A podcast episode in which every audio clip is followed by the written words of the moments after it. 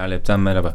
Bugün arkadaşlarımız Nazlıcan ve Serdar'la birlikteyiz. Kendileri Ülker yarışmasında elde ettikleri deneyimi bizlerle paylaşacak. İsterseniz önce sizleri tanıyarak başlayalım arkadaşlar. Merhaba. Direkt atlıyorum tabii ki. Ee, ben Serdar Sabuncu, 21 yaşındayım. Halkla İlişkiler ve Tanıtım bölümü 3. sınıf öğrencisiyim. Aynı zamanda psikoloji 2. sınıf e, oluyorum ve çap yapıyorum psikolojiye. Ee, geçen yaz Erasmus'a gitmiştim İtalya'ya okulumuzun e, imkanları sayesinde ve şimdi geri geldiğimde direkt e, ülke yarışmasına başvurdum ve burada da Nazlıcan'la tanışma fırsatım oldu. Nazlıcan, bu arada seni tanıyalım. Merhaba, Nazlıcan Metin ben. Kadir Has Üniversitesi Halkla İlişkiler ve Tanıtım Bölümü 3. sınıf öğrencisiyim. 22 yaşındayım. Ee, Serdar'la yarışma sayesinde tanıştık, Serdar'ın dediği gibi. Ee, Pierre Lab sayesinde birkaç kere staj yapma imkanı buldum. Ee, Pierre Lab'in sağladığı bağlantılarla birlikte. Reklamımızı da yapalım burada. Tabii ki. Böyle. Güzel güzel. Peki isterseniz ters piramit ilerleyelim. Öncesinde bir ülke yarışması ne? Dinleyicilerimize biraz bunu bahsedelim. Sonra detaylandıralım. Ülker yarışmasını aslında biz ilk önce e, PR Lab'imiz sayesinde ve koordinatörümüz Bahadır sayesinde tamam, duyduk. reklamı sonuna Teşekkürler. Teveccühünüz efendim. E, Ülker'in aslında Bizet Campus adlı üniversiteler arası düzenlediği bir e, halkla ilişkiler kampanyası, bir iletişim kampanyası yarışması varmış. Hı hı. Biz bunun e, haberini aldığımız zaman öncelikle çok sevindik. Sonrasında yarışmanın aslında genel olarak içeriğini incelediğimizde şunlarla karşılaştık. Aslında ülkenin belli ihtiyaçları var ve bu ihtiyaçlarını giderebilecekleri bir ürün istiyorlar ve bu ürünü bizim gele, gelecek nesilden, gençlerden bekliyorlar ve bu çok güzel bir şey tabii ki. Biz de ülkenin taleplerini ve e, hedef kitlesini göz önünde bulundurarak kendi ürünümüzü inovatif bir şekilde pazarlamaya çalıştık diyeyim. Hatırladığım kadarıyla bir briefle karşılaştınız. Zannediyorum ilk defa bir briefle karşılaştınız. Öyle değil mi? Direkt sektörden gelen. Öyle. Nasıldı peki? Ee, çok şaşırdık öncelikle. Hiç bu kadar ince detaylı adımlarla çalışmamıştık daha öncesinde. Ee, brief, iki kere brief verildi. Üç ayda tamamladık çalışmamızı. Öncesinde yarı finale kaldık. Sonrasında final ve sunumla birlikte. Ee, verilen brieflere göre en iyi şekilde ilerlemeye çalıştık. Ne üzerine çalıştınız peki? Şimdi kendi projenize girmeden önce o proje ne hakkındaydı? Biraz ondan bahsedelim. E, projede bizden istenen öncelikle inovatif bir üründü ama verilen verilere göre yaptık biz bunu. Öncelikle yaş aralığı verildi.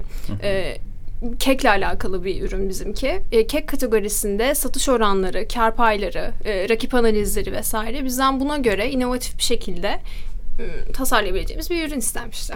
Sonra da bir iletişim kampanyası diye hatırlıyorum. Evet. Peki bu inovasyonu açalım mı biraz? Neye çağrıştırıyor sizler için inovasyon dediğiniz şey? Çünkü çok soyut bir kavram ama bir yandan da aslında real hayatta çok fazla iç içe. Özellikle FMCG sektörü için Hı. baktığınızda çok fazla çıktısı olan bir şey. Bir buradan Kubil'e dinleyelim sizi.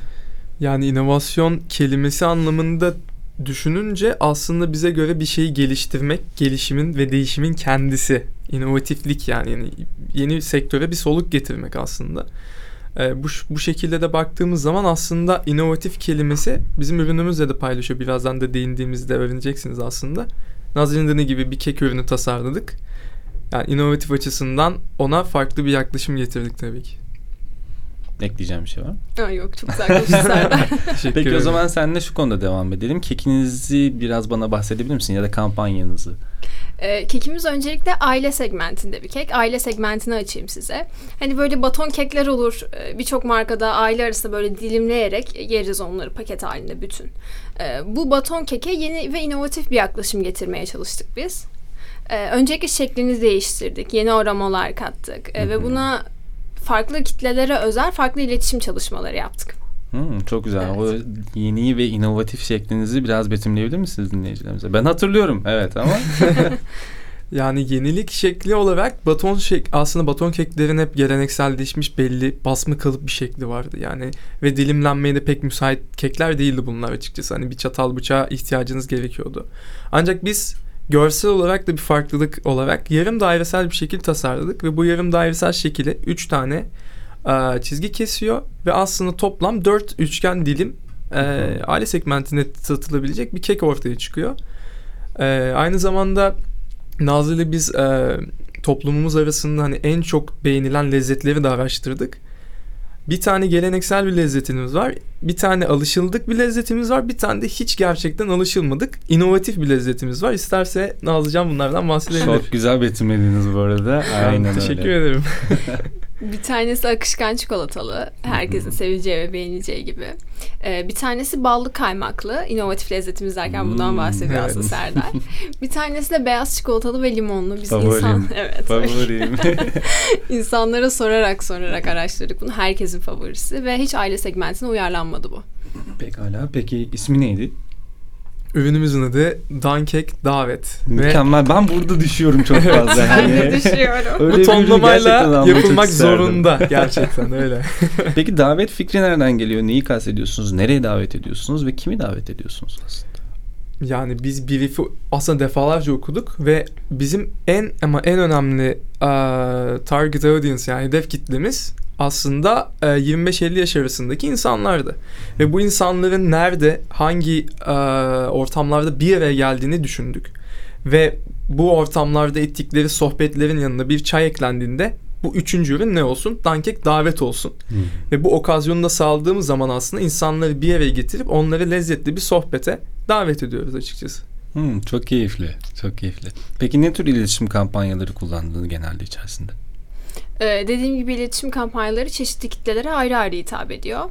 Öncelikle biz bu şekli ikonikleştirmeye çalıştık. Bu yarım daire şeklinde mesela rahat koltuklar yaptık ve bunu e, insanların görebileceği şekilde gerilla marketing şeklinde dışarıda bu koltuklarla karşılaştılar insanlar.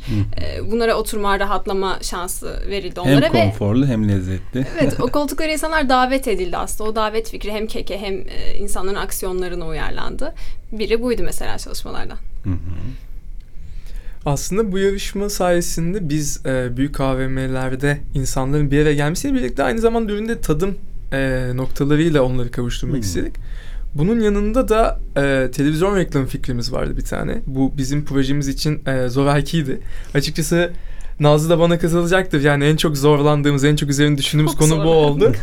Çünkü e, biz Z kuşağıyız ve hani Z kuşağı aslında çok fazla televizyon izlemiyor ve bir televizyon reklamı fikri yaratmak belki de e, dijital medyaya bir reklam yaratmaktan farklı olabilir. Ama biz e, bu işin üstesinden geldiğimizi düşünüyorum. Hı. Aslında şöyle oldu yani inovatif bir şeyler yapmaya çalışıyoruz, farklı olmaya çalışıyoruz ama televizyon çok geleneksel. Nasıl yapacağız, nasıl yapacağız diye biraz Evet. zorlandık. Çok keyifli bir süreç olduğunu eminim. Güzel bir çıktı elde ettiniz. İlk ona kalamasanız, pardon ilk onun içerisinde ilk üçe kalamasanız da anladığım kadarıyla sonrasında bir staj teklifiyle geri dönüşler oldu size. O görüşmeler nasıldı peki? Yani ya ben kendi açımdan söyleyecek olursam benimki gerçekten çok eğlenceli geçti ve e, ülkenin bize gösterdiği büyük saygı ve sevgiyi de e, bireysel olarak deneyimleme şansım oldu. Aynı zamanda sürekli zaten hep bir iletişim halinde olduğumuz için hani e, artık e, hem sektörü hem de ülker bünyesinde çalışan insanları yakından tanıdık ve bu bizim için çok güzel bir sosyalleşme aracı oldu özellikle bu Covid sonrasında. Bizim için çok büyük bir fırsat. Çok güzeldi kesinlikle. Yani çok bildiğimiz o çikolata markaları, kek markaları, ülker bünyesinde olan hepsinin iletişimcileriyle birebir tanışıyor olmak, onlardan öğütler almak, e, onların mentörlüğünde bir şeyler üretmek çok güzel bir deneyimdi bizim için. Yarışma sonrası Ülker'le iletişimi hiç kaybetmedik. E, Her zaman iletişimde olduk ve şu anda güzel haberler bekliyoruz. Bakalım umarım güzel haberler dediğiniz gibi en kısa zamanda sizleri bulur. Ee, son bir soruyla artık programı kapatalım istiyorum. Velev ki stajınız tamamlanırsa ileride hangi pozisyonda aslında varlık göstermek istersiniz ülkenin içerisinde? Hangi departman? Yani bu bize aslında soruldu. ben bunu tabii ki kalbimden geçen cevap olarak pazarlama yanıtını verdim. Hı. Ancak tabii ki hani her şeyi deneyimlemeye ve öğrenmeye açım ve hiçbir zaman da oldum diyemeyeceğim tabii ki ama pazarlama olmazsa mesela eee İş sanırım bunu bir, evet İş iş geliştirme. Büyük ihtimalle iş geliştirme olurdu evet. Ee, Çok güzel tercihler. Bende de kesinlikle pazarlama. Çünkü direkt bunun eğitimini alıyoruz, bunu istiyoruz tabii ki. Ama ben de Serdar gibi diğer bölümlere çok aşığım. İç geliştirme, ARGE vesaire olabilir tabii ki. Tam bir haklı ilişkilerdesiniz. çok keyifli sohbet arkadaşlar. Çok teşekkür ederim. Deneyimlerinizi bizlerle paylaştığınız için. Diliyorum güzel haberlerle Başka zaman tekrar buluşuruz. Çok teşekkür Çok ederim. Çok teşekkür ederim. Kendinize iyi bakın.